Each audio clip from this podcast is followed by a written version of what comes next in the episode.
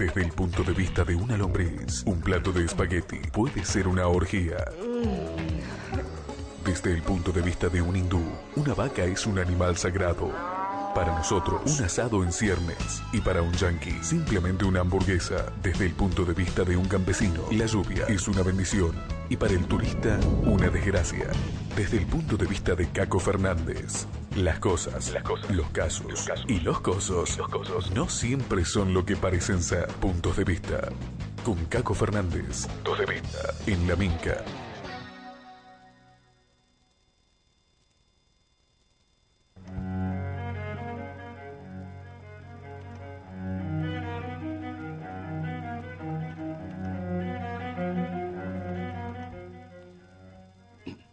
Yo, tú, él, nosotros y vosotros deseamos que la selección argentina de fútbol le gane esta tarde a la de México. Y que siga ganando. Que le gane a todos los que haga falta para que Argentina sea otra vez campeón del mundo.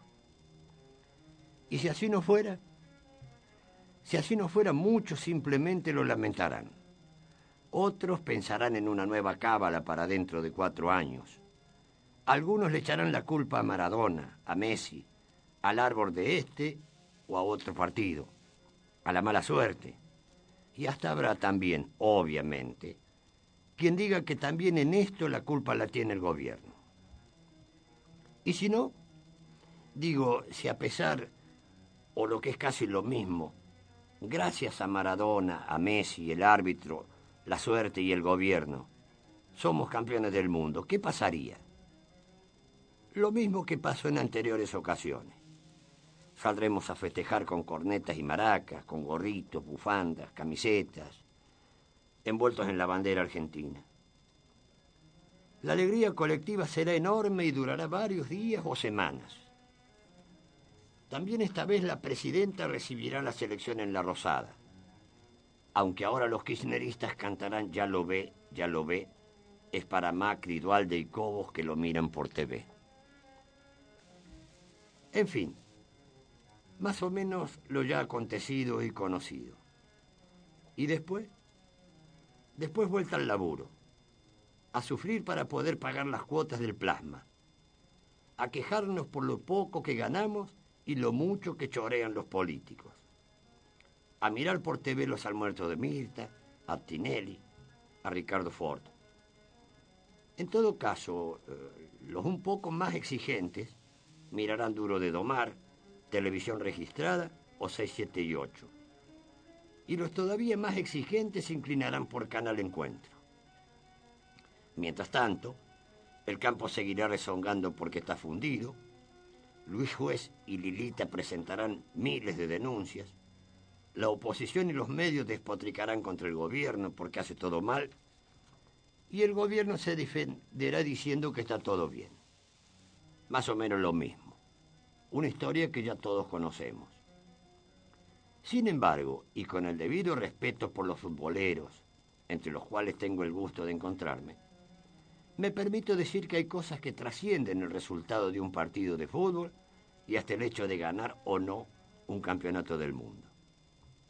Por ejemplo, la identidad biológica de los hijos adoptivos de la dueña de Clarín la sórdida y sombría apropiación de papel prensa y la amenaza de la libertad de expresión, que significa la concentración de medios, han salido de la cueva y quedan expuestos a la vista de todos.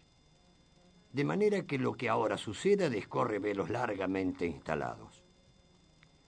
Porque aun si a pesar del esfuerzo popular y democrático se dilatara y se hundiera en el limbo jurídico la verdadera identidad de los hijos adoptivos de Ernestina Herrera de Noble, ya esas personas adultas serán para siempre hijos apropiados ilegalmente y con identidad apócrifa.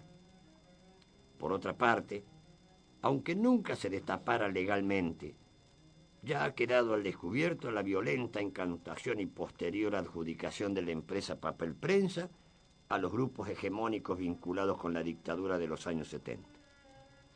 Y aunque la ley de medios sea cancelada o cambiada a favor de Clarín, ni este ni otros grupos corporativos ya nunca más serán los que fueron hasta ahora.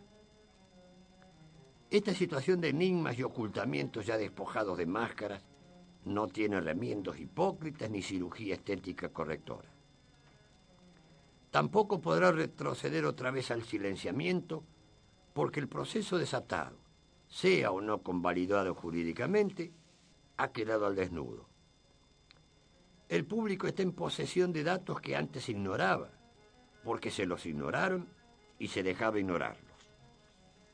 Lo que está pasando es que el pasado de los medios es ya presente y nos obliga a reformular la antigua idea inamovible y dominante.